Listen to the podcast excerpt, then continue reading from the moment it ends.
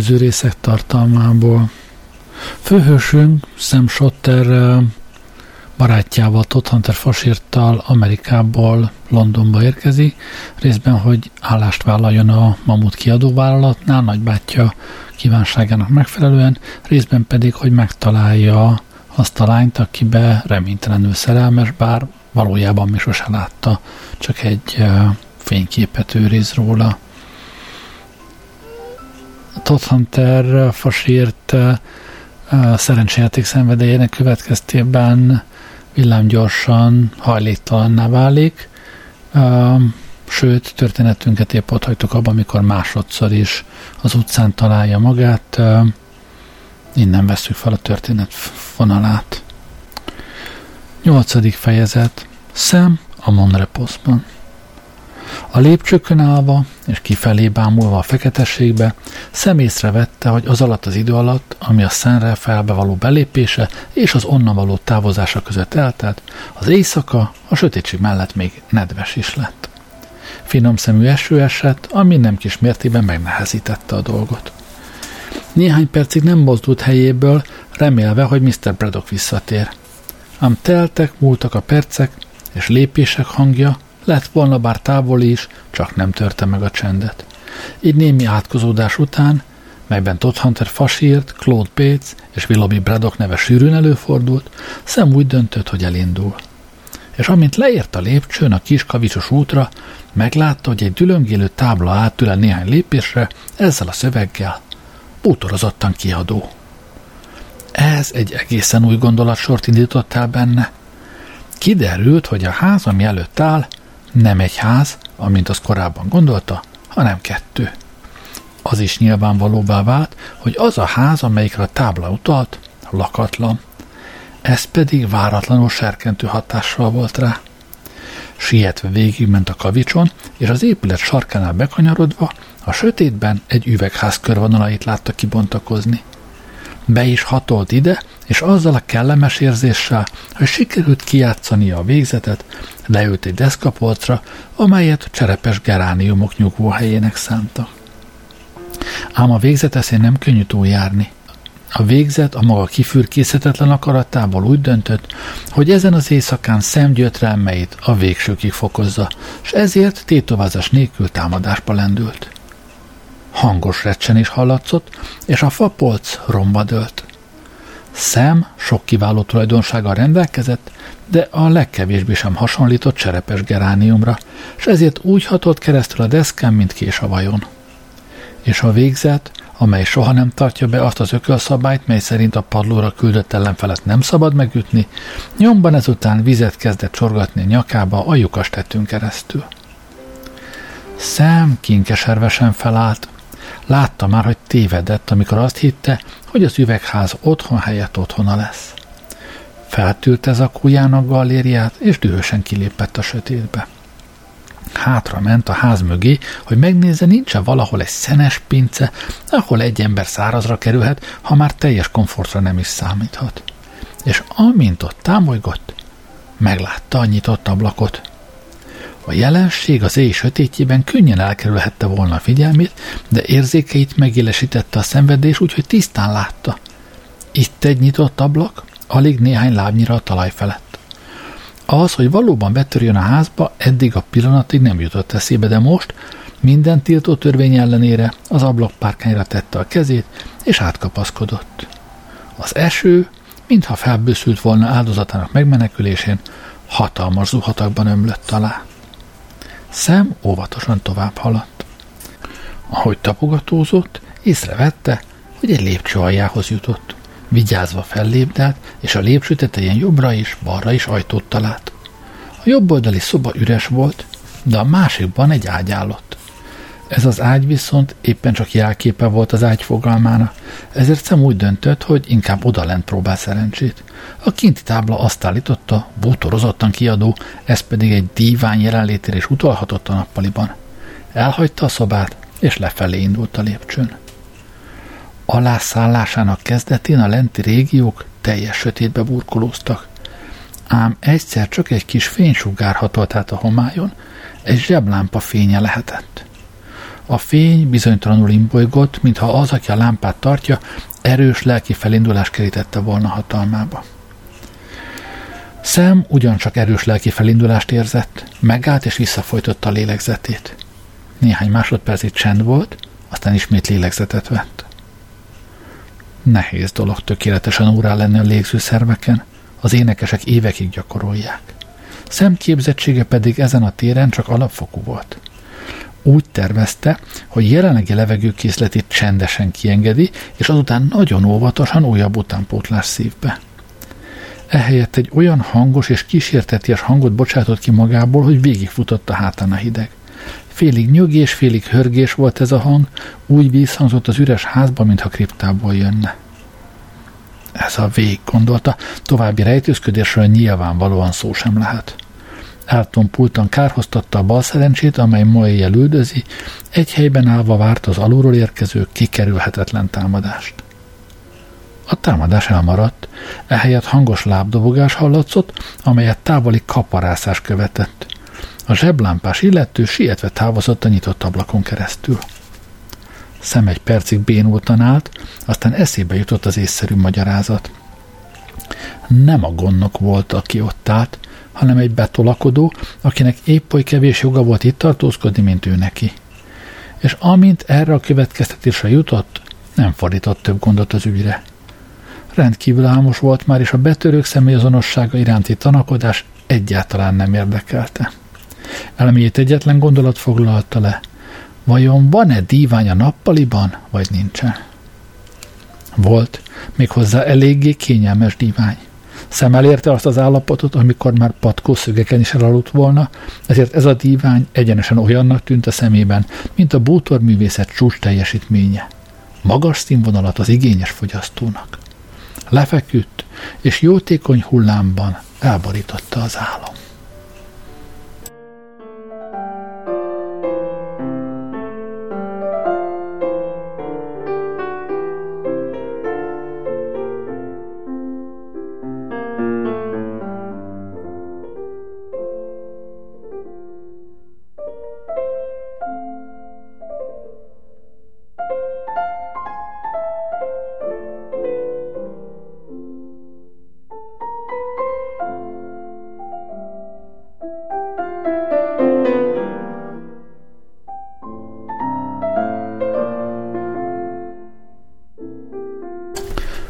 9. fejezet Reggeli egy személyre Ragyogó napsütésre ébredt. Napfénypász megvetődtek a padlóra, odakint pedig egy kocsi zörgött vidáman. Szem zsibbattan feltápászkodott, eközben azt tapasztalta, hogy a nyakába görcsált, ráadásul az a kellemetlen, fulladásos érzés is hatalmába kerítette, amit régóta nem használt, csukott ablakú szobákban való alvás után érez az ember. Még a fürdésnél és a borotválkozásnál is inkább kívánta most a friss levegőt. Végigjárta tegnap éjszakai útját az ablakig, amelyen belépett. Az ablakban a kert részletei váltak láthatóvá. Kimászott, és mély lélegzetet vett. Az éjszakai eső frissre és tisztára mosta a világot. A kopott gyepet bearanyozta a napfény, a fákon madarak énekeltek.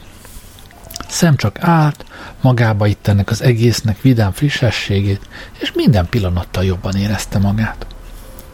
Végül néhány törzshajlítás és nyújtózkodás után, melyek oly jótékony hatással vannak egy-egy zaklatott éjszaka után, végig sétált a kerti úton abban reménykedve, hogy valahogyan, és egy nem is túlságosan távol időpontban valami reggelivel kerülhetne összeköttetésbe. Jóságos Isten, mondta valaki. Felnézett. A kerítés felett, mely a házat a szomszédtól elválasztotta, ismerős harc nézett rá. Tegnap esti vendéglátója volt, de míg az éjjel hajcsavarókat és pongyolát viselt, most takaros kartonruhát, a fején pedig hegyke kis sapkát. Sőt, az arcát, amely annak előtte kemény volt és barátságtalan, most kedves vigyor lágyította meg. Jó reggelt, mondta szem. Hogy kerül oda? Mikor az éjjel kihajított, mondta szemszemre hányólag, a szomszédban kerestem menedéket. Mit akarok mondani? Nagyon sajnálom, mondta a lány bűnbánóan. De hát honnan tudhattam volna, hogy igazat beszél? Vígan huncogni kezdett. Mr. Braddock egy fél órával azután jött haza, hogy maga elment. Akkor a ricsaj csapott, hogy megint lejötte. És lepuffantotta? Nem, öreg hiba szerintem. Akkor aztán megkérdezte maga, hol van. Azt mondta, hogy magát Evansnek hívják. Egy kicsit zavart lehetett, Sotter a nevem. Figyelmeztettem magát, hogy Mr. Braddock nincs egészen magánál. Mi lett vele azután? Elfeküdt. Épp most vittem fel neki a reggeliét, de csak ránézett, nyögött egyet, és megint becsukta a szemét. Mit akarok mondani, maga reggelizett már? Ne kínozzon. No, akkor ugorjon át. Két pillanat alatt csinálok valamit. A szem ugrott. A nap sokkal ragyogóbbnak tűnt most, és a madárdal is valami rendkívüli idességre tett szert. Nem látna szó egy fürdésről, meg borotválkozásról is puhatolózott, amint a ház felé haladtak. Mr. Wren borotva készletét megtalálja a fürdőszobában. Ez volna a mennyország, mondta szem. Netán Mr. Brent is ott találom? Ó, nem, ő már fél órája elment kék kisasszonyja. Remek, merre van a fürdőszoba? Fenn az emeleten az első ajtó balra. Ha lejön, ebbe a szobába menjen be, oda viszem a reggelit. Ez a nappali szoba, de az ebédlőben még nem szedtem le az asztalt. Nagyon fogom élvezni a nappaliukat, amelyről már oly sok szépet hallottam. Szereti a tojást? Szeretem, csak jó sok legyen. A szalonnát is halva van belőle elég, és erre jut eszembe, ha jól teszem a lépcsőkorláton. Nos, pirítóst, sok-sok pirítóst. Hozok annyit, hogy csak győzze megenni. Na hát, mondja csak, szólt szem, nagyon furdalja az oldalamat ez a dolog. Hogy tudja olyan ügyesen a ruha alá rejteni a szárnyait?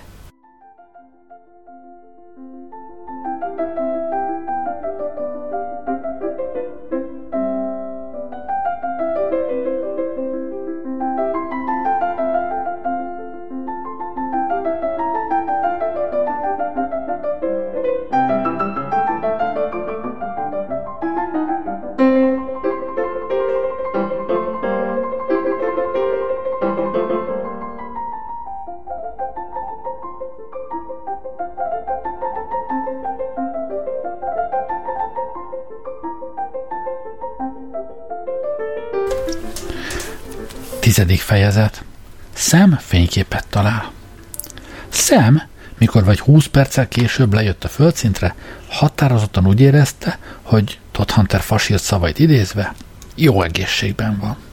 Az éjszaka nyomasztó volt, de az öröm hajnalra ismét visszatért. Az ablak alatt álló asztalkán díszelgő tárca látványa feltette jó közérzetére a koronát. Érzékei azután hosszú-hosszú ideig minden más ingerelő elzárkóztak. Elfogyasztotta a tojást, a szalonnát, a pirítóst, a kávét és a lekvárt, csak mindezek után tért rá arra, ami általában az idegen helyre került ember első teendője szokott lenni, felfedező útra indult vagy fél perccel később Claire, aki az ebédlő asztal leszedésével foglalatoskodott, váratlan ijedelmében elejtette a vajastányért, mert abból a szobából, ahol a vendéget hagyta, főrepesztő ordítás hallatszott. Oda sietve különös dolgoknak lett szemtanúja. Szem a kandalló párkányon álló fényképre mutatott, és közben vadul hadonászott. Ki ez? kiáltotta, ahogy Claire belépett. Hallhatólag nehezen tudta kormányozni a hangszalagjait. Tessék?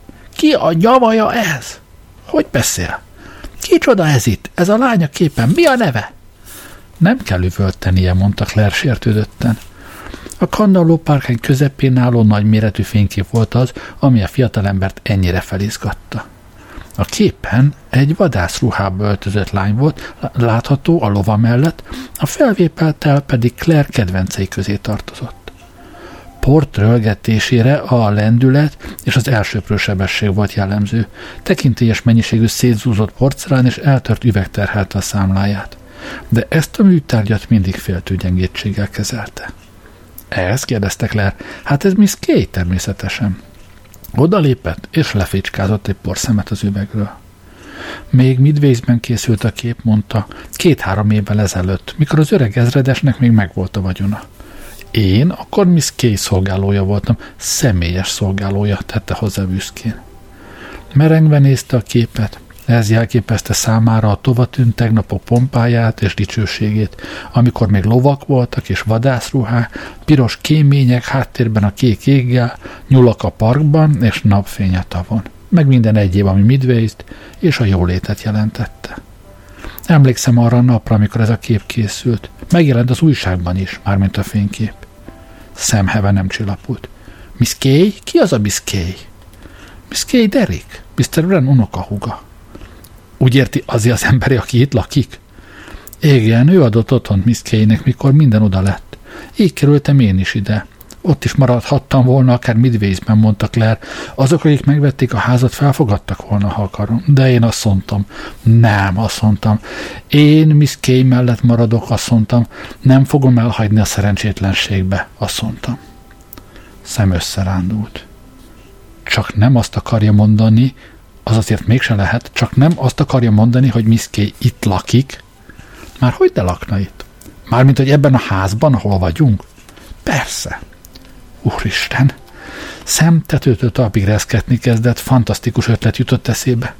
Úristen, kiáltotta ismét kidülledő szemmel, aztán minden további szószaporítás nélkül, mert az alkalom nem szavakért, hanem tettekért kiáltott, kirontott a házból. Házból kifutva lecsörtetni a lépcsőn a kerítés mellett álló táblához, mindez csak egy pillanat műve volt. A nagybetűkkel írt, bútorozottan kiadó szavak alatt most további, kisebb betűket pillantott meg, melyek azt hozták tudomására, hogy aki a Monreposz nevű kellemes kis villa bérlet iránt érdeklődi, az a Matters és Cornelius ingatlan ügynökséghez forduljon az Oligby Street-en, Valleyfields, Dél-London. Szem ismét felügetett a lépcsőn, és vadul dörömbölni kezdett az ajtón. Most meg mi baj? kérdezte Claire. Merre van az Ogilvy Street? Erre egyenesen tovább, aztán az első utca balra. Köszönöm.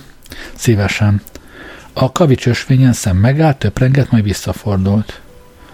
Már is visszajött? kérdezte Claire.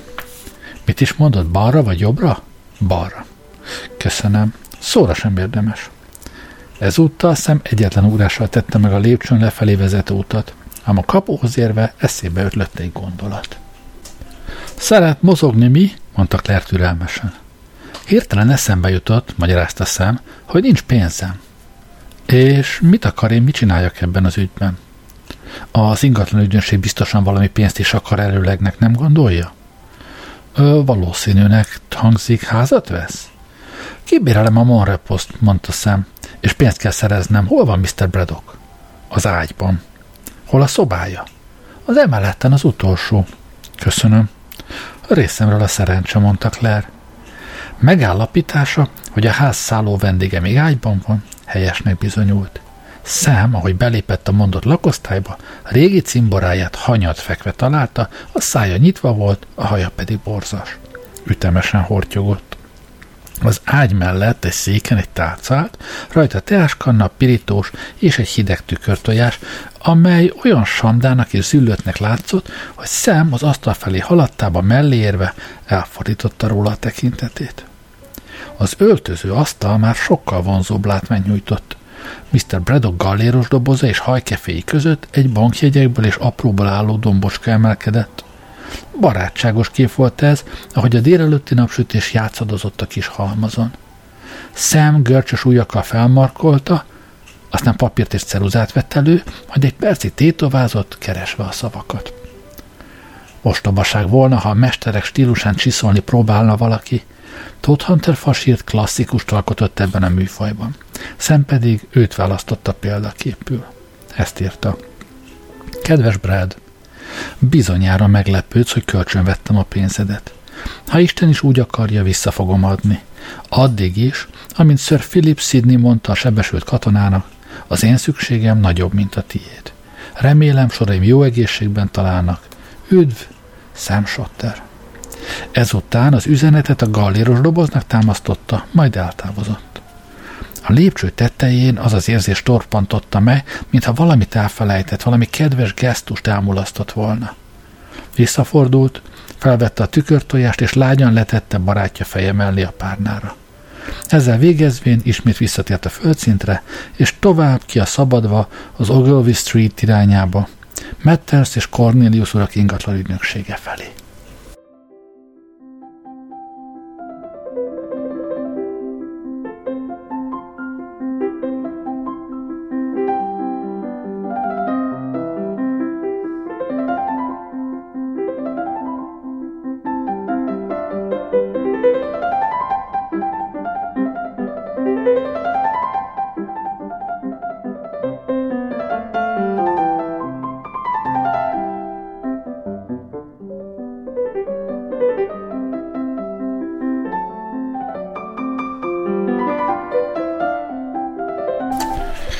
11. fejezet Sam házi úr lesz.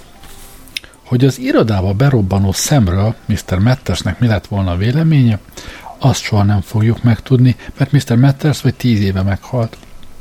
Mr. Cornelius azonban tökéletesen visszataszítónak találta. El annyira, hogy miután aranykeretes szemüvegén keresztül egyetlen pillantással felmérte, ezt a véleményét megosztotta látogatójával is. Koldosoknak elfből nem adok halamizsnát, mondta. Tiszteletet parancsoló idős férfi volt, hófehér szakkálú, bozontos szemöldökű, és úgy beszélt, mint egy sámán, amikor az oltár előtt imát mond, mielőtt kését belemártana az emberi áldozatba. Nem hiszek a válogatás nélküli jótékonykodásban. A gyónást hagyjuk máskorra, mondta szem. Most inkább házakról beszéljünk. Szeretném kibérelni a Monrepos villát a Burberry Roadon. A sámán már éppen abba az ősi énekbe kezdett volna bele, amely a rendőrökhöz szóló invokációt tartalmazza, amikor meglehetős meglepetéssel tapasztalta, hogy ifjú látogatója nagy mennyiségű készpénzt szór szét az asztalon. Járt egyet. Ennek az irodának ügyfelei közt nem volt szokásban az efféle megnyilvánulás, amely inkább az ezer egy éjszaka Bagdadjába illett volna, mint egy jó hírű mai kertvárosba attól sem lepődött volna meg sokkal jobban, ha gyémántokkal és drága fűszerekkel megrakott tevék masíroznak végig az Ogilvy Street-en. Mi ez? kérdezte hunyorogva. Pénz, mondta szem.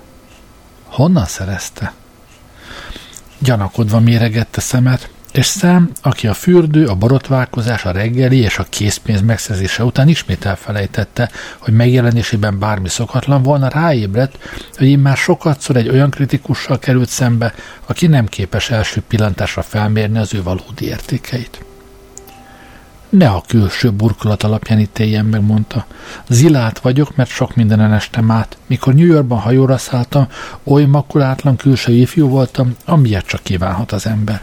Az emberek bögdösték egymástól, hogy végigmentem a kikötőben, és azt kérdezték egymástól, ki ez? Maga Amerikából jött? Amerikából. Aha, mondta Mr. Cornelius, mint aki mindenre magyarázatot kapott.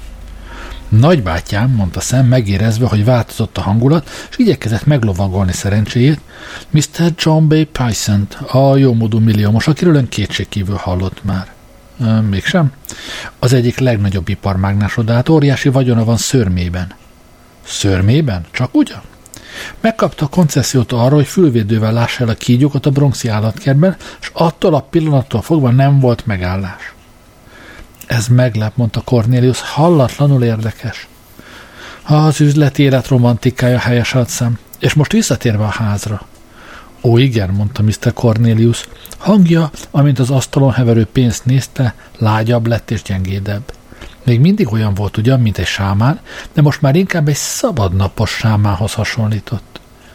Mekkora időtartamra óhajtja kibérelni a Monrepost, kedves Mr. Izé, Sotter a nevem, meghatározatlan időre.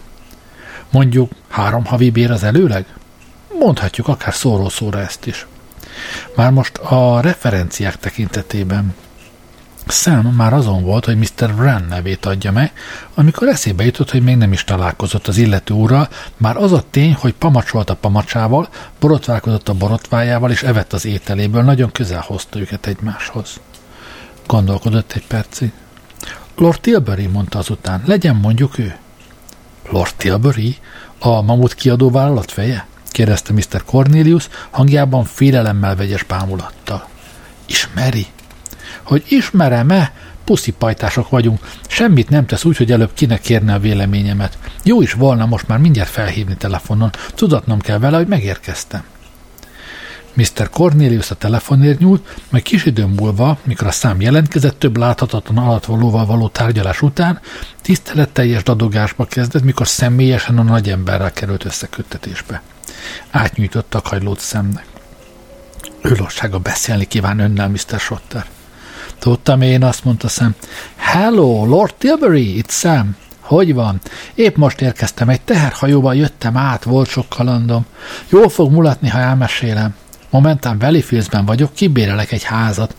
Azt mondtam, magához forduljanak referenciáért. Nincs kifogása? Remek. Ebédre? Örömmel. Megyek, amint tudok. Először új öltönyt kell vennem. Ruhástól aludtam az éjjel. No, Isten áldja. A referenciák körül minden rendben. Fordult Mr. Corneliushoz. Folytassuk. Azonnal elkészítem a szerződést, Mr. Schotter. Ha megmondaná, hova küldje, hogy hová? kérdezte szem meglepetve. Hát a Monreposzba természetesen. De nem költözhetek be azonnal? Ha úgy kívánja, semmi akadálya, de szerintem a ház alig alkalmas még a beköltözésre. Például ágyneműre van szükség. Semmi baj, pár óra alatt mindent meg lehet venni. Mr. Cornelius elnézően mosolygott, most már testestül lelkestül szempárti volt. Igazi amerikai tempó jegyezte meg, fehér szakállát morsolgatva. Nos, én nem látom akadályát, ha ön elintézi. Előkeresem a kulcsot. Mondja csak, Mr. Schotter kérdezte, miközben különböző fiókokban kotorászott. Miért érez ilyen heves vágyat az iránt, hogy épp Valley Fieldsben telepedjék le?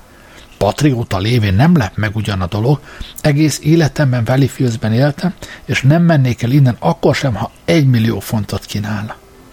Nem kínálok, Valleyfieldsben születtem, Mr. Schotter. Szeretem ezt a helyet, nem szégyellem bevallani. Lehet-e lélek olyan rideg, hogy még magának sem mondja, mondta meg, e föld hazám, e föld enyém. Kinek a szíve nem ver jobban, ha lába honi földön dobban, s nem idegen partfövenyén? kérdezte Mr. Cornelius. Hazám, mondta szem, ezt bizony sokan szeretnénk tudni, igaz? Ha él ilyen, figyeld meg jól, folytatta Mr. Cornelius, az ima érte sose szól. Akármi címe, rangja van, név és vagyon mind hasztalan. Fél kettőre ebéd meghívásom van, mondta szem. Az önző nyomorultan él, s kettős halállal visszatér a porba, melyről vétetett, s nem kap könnyet, sem éneket. Ez szavak, Mr. Schotter. Saját munkája? Ó nem, de e szavak lesznek olvashatók Mr. Schotter Valleyfields történetének címoldalán, és a munka összeállításán most fáradozom. A krónika nem csak a hely történetének számos históriai vonatkozását foglalja egybe, hanem jelenkori életét is, amelyben, mint ingatlan ügynöknek kitűnő bepillantásom nyíli. Van néhány különös kliensem, Mr. Schotter. Sam majdnem kimondta, hogy a klienseknek viszont különös ingatlan ügynökük van, és a szimmetria így módon helyreáll, de visszatartotta magát. Talán érdekelheti önt, hogy egy híres gonosztevő, akit miáltalán lehetne a második Charles Peace-nek nevezni, egykor épp abban a házban lakott, amelyet ön kibérel. Ezentől más szemmel nézem majd a házat. Akárcsak Charles Peace, a külső szemlélő számára ő is igen tiszteletre méltó embernek tűnt. Glassnak hívta. Senki nem gyanította valódi jellemét, amíg egyszer a rendőrség ki nem szállt, hogy letartóztassa egy nagy bankrablás előkészítése miatt. Elcsípték? kérdezte szemmérsékelt érdeklődésről. Nem, megszökött és elhagyta az országot, de tulajdonképpen azt akartam kérdezni, miért döntött úgy, hogy Valleyfieldsben fog letelepedni? Mintha hirtelen szánta volna el magát. Nos, igen, úgy áll a helyzet, hogy megláttam a közvetlen szomszédaimat, és eszembe jutott, hogy kellemes lehet ilyen emberek közelében lakni. Mr. Cornelius bólintott. Mr. Wren nagy tiszteletben áll ismerősei körében. Remek a borotvája, mondta szem. Ha ellátogat a Tilbury céghez, találkozhat is vele. Ő a főszerkesztője a Pike-féle házi társalkodónak. Csak ugyan, mondta szem. Pike-féle házi társalkodó? Ö, rendszeresen olvasom. És Mr. Wren unokahuga? Bájos teremtés.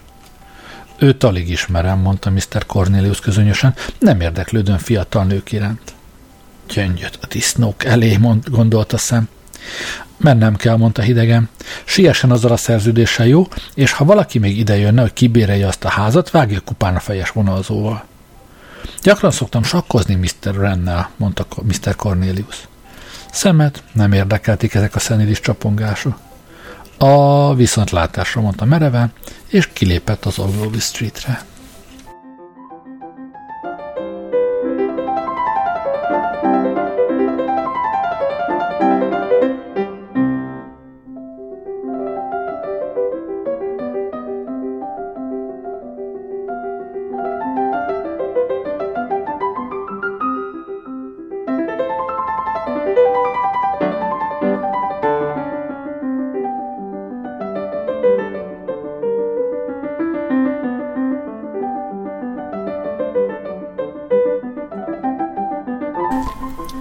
12. fejezet Sam ismét hebehúrtja. London órái 12-t ütöttek, amikor Sam a Strandre ért, és balra fordulva a Fleet Street felé vette útját, hogy a Lord Tilbury-vel megbeszélt találkára menjen a Mamut kiadó vállalathoz. Mióta eltávozott Mr. Cornelius-tól, Sam megjelenésében gyökeres változás állt be. Ugyanis időközben ellátogatott abba a Covent Garden környéki üzletbe, melynek bejárata felett a Cohen fivérek készruházat felirat áll. Ez a bolt a mekkája mindazoknak, akik jobban szeretik öltözéküket éretten leszakítani a fáról, semmint, hogy megvárják, amíg megnő. E derék testvérpár felszerelt őt egy merész mintázatú tweedöltönnyel, egy elsőrangú ingel, alsó neművel, zoknival, gallérral, zoknitartóval, zsebkendővel, nyakkendőtűvel és kalappal, mindezt ugyanolyan villámsebesen, ahogyan egy sarkutazót, vagy a Buckingham palotába készülő herceget, vagy egy kelet-afrikába igyekvő oroszlánvadászt is felruháztak volna. Nem vallottak kudarcot a cipők és a sétapálca területén sem. Egy szóval egy deluxe kiadású, díszkötéses, bőségesen illusztrált S. Vincent Schotter volt az, aki most a nyilvánosság elé lépett. Az új ruha pszichológiai hatását minden lélekbúvár elismeri. Szám szökkellő vidámsággal haladt előre, s derűs kedélyével, ruhájának pompájával sok tekintetet magára vonzott. E tekintetek egyike egy sovány, inas, gyászos arcú emberé volt, aki az ellenkező irányba közeledett a sajtónegyed felől. E tekintet először némi visszatetszéssel pihent meg szem alakján, mint a tulajdonos a rossz néven venné, hogy ennyi jó kedvel találkozik. Ezután a szemek kitágulta, üveges rémület költözött beléjük, és az ember megállt, mintha villám csapott volna bele. Egy siető járókelő hátulról beleütközve előre penderítette, szem pedig, aki négy mérföldes óránkénti sebességgel közeledett, előről vágódott neki. Az ütközés eredménye egy komplikált összeölelkezés lett, és ebből kibontakozva szem éppen mentegetőzni kezdett, amikor meglátta, hogy az, akivel összegabbajodott, nem idegen, hanem régi jó barát. Fasírt kiáltotta. Mr. Todhunter semmi jelét nem mutatta, mintha örülne a találkozásnak. Nagyot sóhajtott, és nem szólt egy szót sem. Fasírt, öreg csavargó, mondta szem vidáman. Mr. Tudhunter zavartan megnyalta a szája szélét, gyors pillantást vetett a hátam mögé, mint aki azt latogatja, hogy elvegyülhet-e még a tömegben, megkísérelte sikertelenül kiszabadítani a kabát hajtókáját szemerős szorításából. Miért vonagla, azt tudakolt a szem, akinek feltűnt a manőver. Nem vonaglok, mondta Fasírt, Hangja rekettes volt, és mintha behízelgő is szeretett volna lenni. Ha Mr. Cornelius hangját a sámánéhoz hasonlítottuk, akkor Clarence Todhunteré inkább az oltáron fekvő áldozat hangjával rakonítható. Nem vonaglok szem, miért vonaglanék? Hogy kerülsz ide fasírt? Mr. Todhunter krákogott. Éppen egy cédulát hagytam neked szem a Tilbury cégnél, azt mondtad, hogy ott leszel. Szeretsz leveleket írni, mi? A célzás nem maradt hatástalan. Mr. Todhunter nagyot nyált, és légzése hörgésé torzult. Megmagyarázom, szem, kezdte. Megmagyarázok én, ha szabad így mondanom mindent, szem, mondta Mr. Todhunter gombócosan. Én azt mondom, mindig is azt mondtam, hogy ha valami félreértés van két címbara között, akik, ha szabad így kifejeznem, jóban, rosszban együtt voltak, akik testvériesen megosztoztak mindenen, itt félbehagyta. Nem tartozott ugyan a kifinomultabb érzékű emberek közé, de mégis rájött, hogy legutóbbi megjegyzés az adott körülmények közt nem a legszerencsésebb. Azt akarom mondani szem, hogy nincs szebb, mint amikor spontját borítunk a múltra, és hogy úgy mondjam, új lapot nyitunk. Emberek vagyunk, te is, én is, te az egyik, én a másik. Bizonyos jelekből, mondta szem, arra következtete, hogy a te mojette agarad nem nyerte meg a versenyt. Sam, mondta Mr. Todhunter, nem titkolom előtted, kertelés nélkül megmondom, az az agár nem nyert. Ezek szerint a pénzed, meg az enyém, a szokott módon a bookmakereket gazdagítja. Oda van, vallotta Mr. Todhunter, mintha a halálos ágyán feküdne. Igen, szem, oda van. Akkor gyerünk, ígyunk egyet, mondta szem szívélyesen. Ígyunk egyet? Vagy kettőt? Elindult egy közeli vendéglátóház felé, amely szemérmesen húzódott meg az üzletek és irodaházak között. Fasírt csodálkozva követte. Az első bédító rémület elmúltával elméje azt a megoldhatatlannak látszó rejtét kezdte bogózni, hogy vajon szem, aki világosan látja az agárverseny katasztrofális következményét, miért ilyen megdöbbentően barátságos? Az időpont még ezen a rendkívül szomjas természetű környéken is szokatlanul korainak számított, így a bárban, ahová betértek, nem volt nagy tömeg, ami megzavarta volna két régi barát csevegését. Két nyomdásznak tűnő férfi sörözött egy sarokban, a pultnál pedig egy gőgös bárkisasszony koktélt mixelt egy bársonykalapos magányos duhajnak. Ez az egyén éppen az időjárásról tett megjegyzést érces, zengő hangon, és ez az orgánum olyan félreismerhetetlenül amerikai volt, hogy szem megnézte magának az illetőt, amint elhaladt mellette. És megnézve magának, meg is torpant, mert ez az arc rendkívül ismerősnek tűnt. Nem az a fajta arc volt, amit elfelejt az ember, ha többször találkozott vele, hogy szemnek mégsem jutott eszébe róla semmi, az nem jelenthetett mást, mint hogy éppen csak látta valahol, talán az utcán vagy egy szálloda hajjában. Az idegen jóképű, nyílt tekintetű középkorú férfi volt. Láttam már valahol ezt a fickót, mondta szem, amint fasírtel együtt helyet foglalt az ablak melletti asztalnál. Tényleg? kérdezte Fasírt, és hangjából olyan nyilvánvalóan hiányzott az érdeklődés, hogy szem az udvariatlanságtól meglepődve ráébredt, még nem rendelte meg a frissítőt. Pótolt át a mulasztást, és Fasírt szigorú arc és nyomban megenyhült. Fasírt, mondta szem, sokkal tartozom neked. Nekem? kérdezte Fasírt értetlenül. Igen, emlékszel arra a fényképre, amit mutattam? Az a Nimrod nevű lány. Igen, fasírt. Én megtaláltam őt, és ezt csak te neked köszönhetem. Ha nem vetted volna el a pénzemet, ez soha nem történik meg. Mr. Hunter, bár távolról sem értette a dolgot, megpróbált egy önzetlen mosolyt az arcára csalni.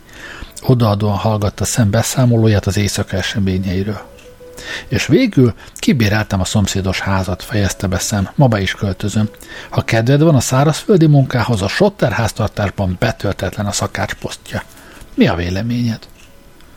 Fasírt arcán kört sándult végig. Azt akarod mondani, hogy oda menjek főzni? Vagy valahol úgy is kell egy szakácsot szereznem. El tudsz jönni a hajóról?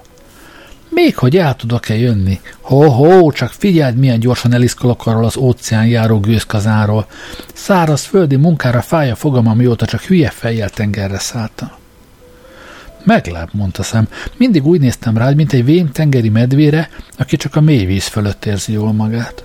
Azt hittem álmodban is tengerésznótákat énekelsz. No, hát ez remek. Az lesz a legjobb, ha egyenest oda mégy, és megpróbálod rendbeszedni a házat. Itt a kulcs, írt fel a címet Repos, Burberry Road, Valleyfields.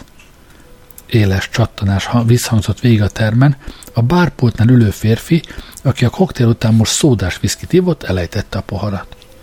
Hé, kiáltott fel a bárkisasszony, kezét sejemkeblének bal oldalához kapva. Az ismeretlen nem tődött vele, rendkívül feldótlan merett szemre és társára. Hogy jutok oda? kérdezte Fasírt. Odaadta, busszal, ahogy akarsz. És mindjárt beismertek a házba? Igen, ma reggeltől már én bérlem. Szem elsietett. Fasírt, aki még maradt, hogy felírja a címet, arra lett figyelmes, hogy beszélnek hozzá. Bocsásson meg, kérem, mondta az elegáns úr a kabátújába kapaszkodva. Beszélhetnék magával egy szót, testvér? No, mondta Fasír gyanakúan. Amikor egy amerikai utolsó, utoljára testvérnek szólította, 11 dollár 75 centbe került neki az eset. Jól hallottam, hogy a barátja, aki elment, egy Monrepos nevű villát bérelt ki Fieldsben. Jól hallottam, mi van bele? Az idegen nem válaszolt. Megdöbbenés tükröződött az arcán, és reszkető kézzel végig simította a homlokát. A csendet a bárhölgy rideg hangja törte meg. Három pennit kérek szépen, szólt a bárhölgy, a pohárért. De, tette hozzá az ortam, ha azt a megrázkutatást is ki kéne fizetni, amit okozott, akkor egy tízesebb bánná. Kislány, mondta a férfi szomorúan, amint az ajtón kilépő fasírtot figyelte nem maga itt az egyetlen, akit megrázkódtatásért.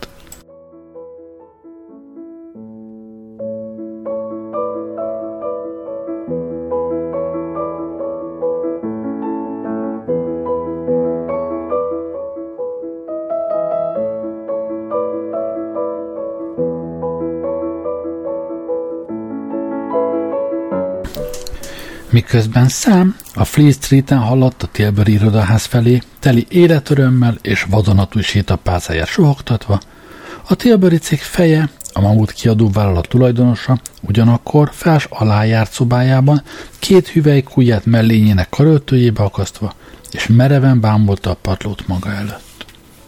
Lord Tilbury alacsony, zömök, parancsoló módorú ember volt, és bármit tett, mindenben volt valami, ami Napóleonra emlékeztetett.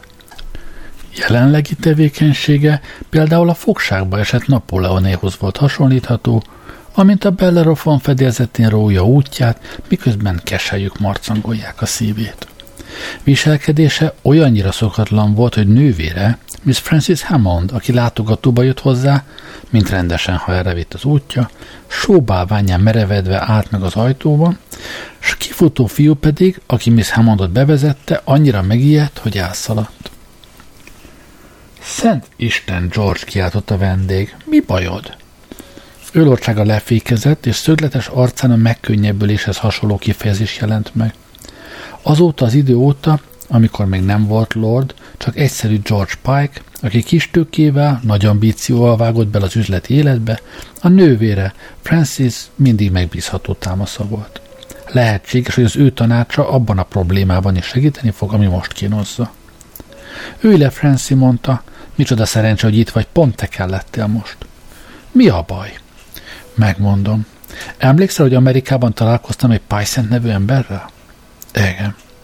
Ez a Pycent a tulajdonos egy szigetnek, Maine állam partjai mellett. Igen, tudom. Te meg a szigetet, folytatta Lord Tilbury, sűrű erdő borítja. Pycent csak pihenés céljára használja, halászik, vadászik rajta, de amikor meghívott egy hétvégére, azonnal megláttam benne az üzleti lehetősége. Igen, már mondtad, azt azt mondtam magamban, folytatta Lord Tilbury, akinek egyik kevésbé kedvező tulajdonsága volt, hogy soha nem látta be, ha hallgatósága ismeri a történetet, amit elmesél, fölösleges újra elmondania. Azt mondtam magamban, ha ezt a szigetet kellően kiépítem, a Maut kiadó minden papír szükségletét fedezni tudja. Így évenként ezreket takaríthatok meg. Meg akartam venni a szigetet és papírgyárat építeni rajta. Igen, és Papírgyárat, mondta Lord Tilbury sziklaszilárdan. Ajánlatot tettem Pysonnek. Ő hímezett, hámozott. Emeltem a felajánlott összeget. Erre sem adott határozott választ. Néha, mintha ráállt volna, hogy eladja, aztán megint visszakozott, mintha meggondolta volna. Később, amikor már vissza kellett jönnöm Angliába, eszembe jutott valami. Beszélt nekem az unokaöccséről, meg arról, mennyire szeretné, ha a fiú megállapodna valahol, és csinálna már valamit. Tehát felajánlottad, hogy ide veszed és alkalmazod a mamutnál, mondta Mrs. Hammond kisé türelmetlenül. Szerette és nagyra becsülte fivérét, de maga előtt sem tudta letagadni, hogy hajlamos a terjendőségre. Azt hitte, díj majd lekötelezed. Pontosan. Azt hittem, nagyon ravaszul cselekszem. Azt reméltem, hogy egy kis emberi gesztussal lendíthetek az ügyön. Nos, hát keserű figyelmeztetés volt ez arra, hogy máskor ne akarjak túl okos lenni. Az üzleti vállalkozások fele azért hiúsul meg, mert valamelyik fél túl okos akar lenni.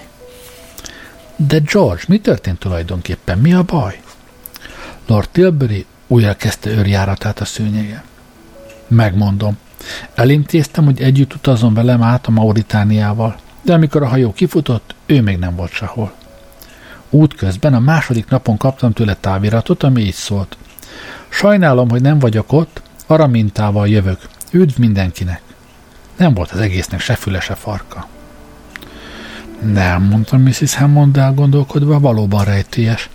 Talán azt jelenthette, tudom, hogy mit jelentett, most már, a megfejtést, mondta, Mr. Most mondta Lord Tilbury kiserűen, maga a fiú hozta tudomásomra egy órával ezelőtt. Szóval megérkezett? Igen, megérkezett. Teherhajóval. Teherhajóval? De hát miért? Miért? Miért? Honnan tudjam, hogy miért? Az éjjel, amint az érzésemre adta, ruhástól aludt. Ruhástól? Miért? Honnan tudjam én? Ki vagyok én, hogy elemezzem egy olyan fickó cselekedeteit, aki minden jel szerint tökéletesen hülye? Találkoztál már vele? Nem, egy ingatlan ügynök irodájából hívott fel Valleyfieldsből, kivett ott egy házat, és tőlem kért referenciát. Valleyfieldsben? Miért épp Valleyfieldsben? Ne kérdezz már állandóan azt, hogy miért zúgott Lord Tilbury, mint a fergeteg. Nem megmondtam már százszor, hogy nem tudom miért, hogy dunsztom sincs miért. Kissé különc lehet. Különc, úgy érzem magam, mintha egy keringő dervis felett vállaltam volna gyámságot. És ha ez a tébolyút valami bajba keveri magát, míg az én felügyeletem alatt áll, Pysent engem tart majd felelősnek. Ha erre gondolok, bokán tudnám rúgni magam, amiért olyan őrült voltam, hogy idehoztam. Nem magadat vádol, Georgie. Nem arról van szó, hogy én kit vádolok, arról van szó, hogy Pysent engem fog vádolni, feldühödi, és én elesem az üzlettől. És Lord Tilbury hüvelykújját kiakasztva mellén karöltőjéből, hogy kezét az ég felé lendíthesse, bonyolult hangot hallatott, amit írásban talán ként lehetne reprodukálni.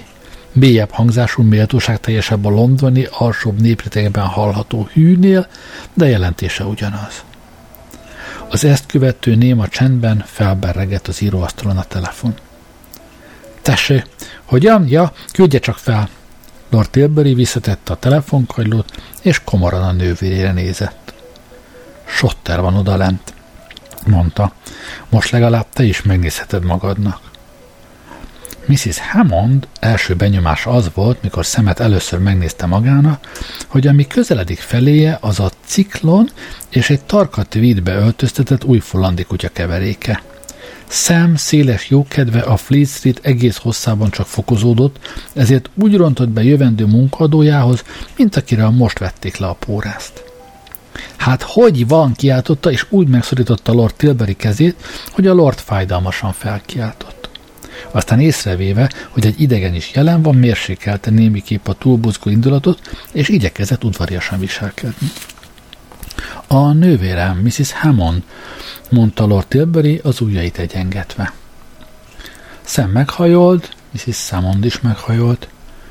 Talán jobb, ha most elmegyek, mondta Mrs. Hammond. Nem akarom zavarni a beszélgetést. Ó, ne menjen még, mondta Szem barátságosan.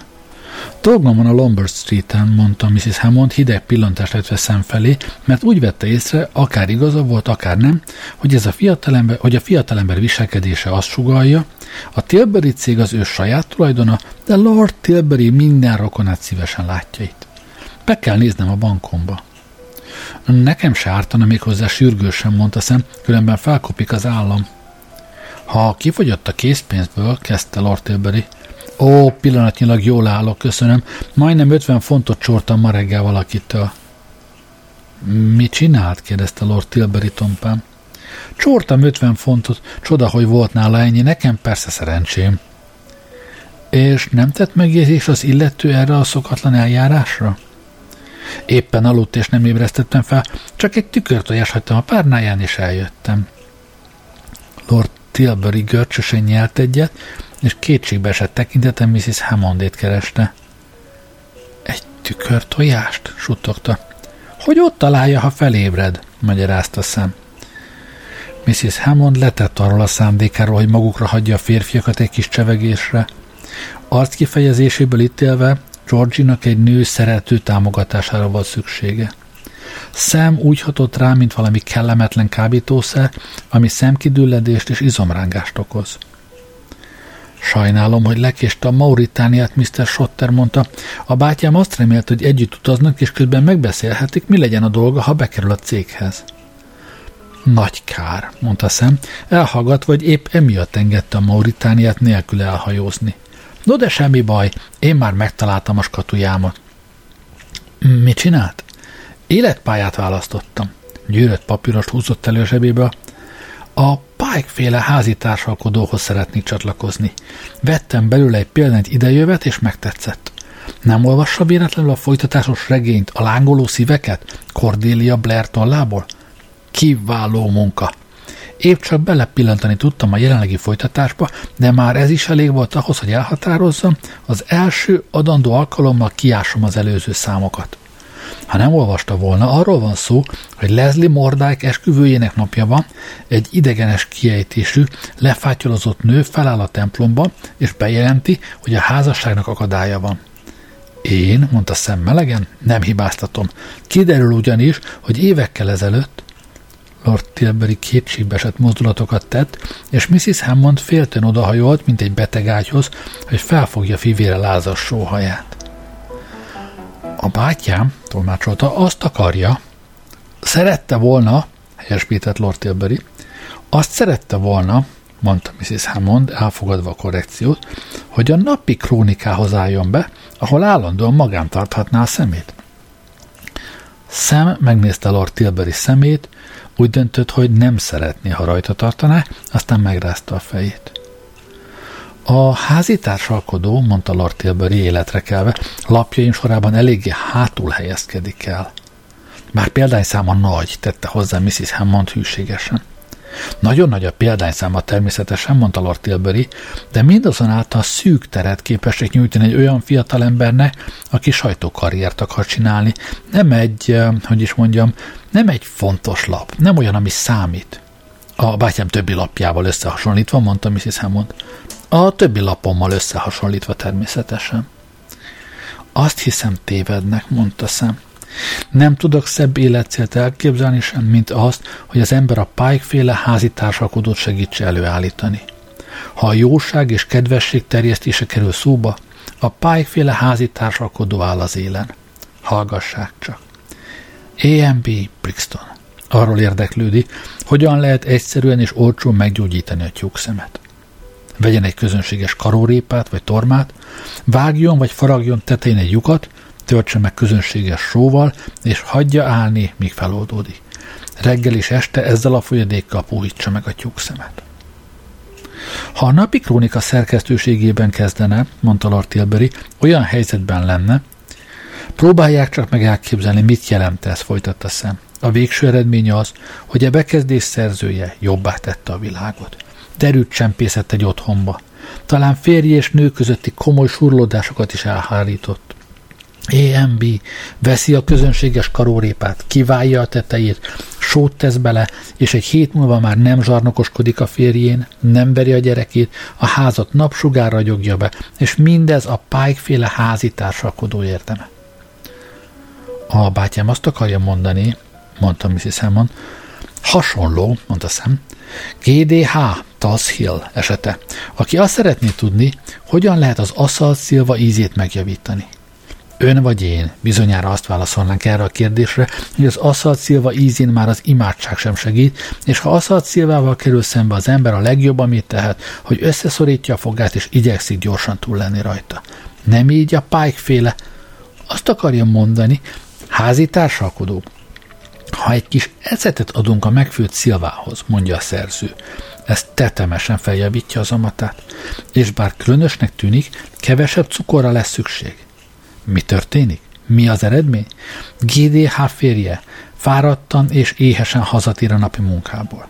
Megint a szalt szilva van vacsorára, mi? kérdezi mogorvá. Igen, drágám, mondja GDH, de tetemesen feljavított zamattal. A férje persze először nem hisz neki. Komoran ül le az asztalhoz, ám amint az első magot a tányérjára helyezi, boldog mosolyul az arcára teringettét kiáltja. Ez aztán a tetemesen feljavított zamat. Még mindig olyan íze van ugyan, mint a gépolajbáztatott csomagolópapírna, de egy sokkal finomabb csomagolópapírna. Hogy csináltad ezt? Nem tőlem származik az ötlet, drágám, feleli GDH, hanem a Pike-féle házi társakodótól. Tanácsokhoz híven egy kis ecetet adtam hozzá, és ez nem csak az amatát javította fel tetemesen, hanem, bár ez különösnek tűnik, kevesebb cukorra is volt szükség. Az Isten áldja meg a pályféle házi társalkodót, kiáltja a férj. Szíves engedelmével tehát, mondta Sam, egyenest át is megyek Mr. Wrenhez, és értesítem, hogy ezután az ő zászlaj alatt fogok harcolni az igaz ügyért. Mr. Wren, fogom mondani, Lord Tilbury kővédermet. Ismeri Rent? Honnan ismeri maga Rent? Még nem volt szerencsém személyesen találkozni vele, de tűzszomszédok vagyunk. Az ő otthona melletti házat béreltem ki. A lakcím Monrepos Burberry Road. Meg fogja látni, milyen jó lesz ez. Nem csak napközben fogunk azon fáradozni, hogy a Pike-féle házi társalkodót egyre jelentékenyebb erővé tegyük a brit értelmiség körében, hanem esténként, miközben a kertjeinkben a retket gondozzuk, átnézek majd a kerítés felett és megszólítom. Ren, mire ő, tessék, Satter? Mire én, Ren, Mit szólna hozzá, ha egy sorozatot indítanánk arról, hogyan kell a kanárit megszabadítani a pattanásoktól? Sotter feleli ő, lelkesedésében elejtve a kapát. Ez zseniális, szerencsés napja volt az öreg házi társalkodónak, fiatalember, amikor hozzánk került. De csak az időt fecsérlem, ideje a dolgom után nézni. Viszont látásra Mrs. Hammond, viszont látásra Lord Tilbury. Ne kísérjenek ki, tudom az utat. A tettek embereinek határozott léptével elhagyta a szobát. Lord Tilbury pedig olyan hangot hallatott, ami már majdnem a nyöszörgéshez hasonlított. Elmebeteg, fogad ki. Tökéletes elmebeteg. És hát ennyi fért a mai adásba, innen fogjuk folytatni jövő héten. Köszönöm, hogy velem voltatok ma este. Jó éjszakát kívánok. Gerlei Rádiózott.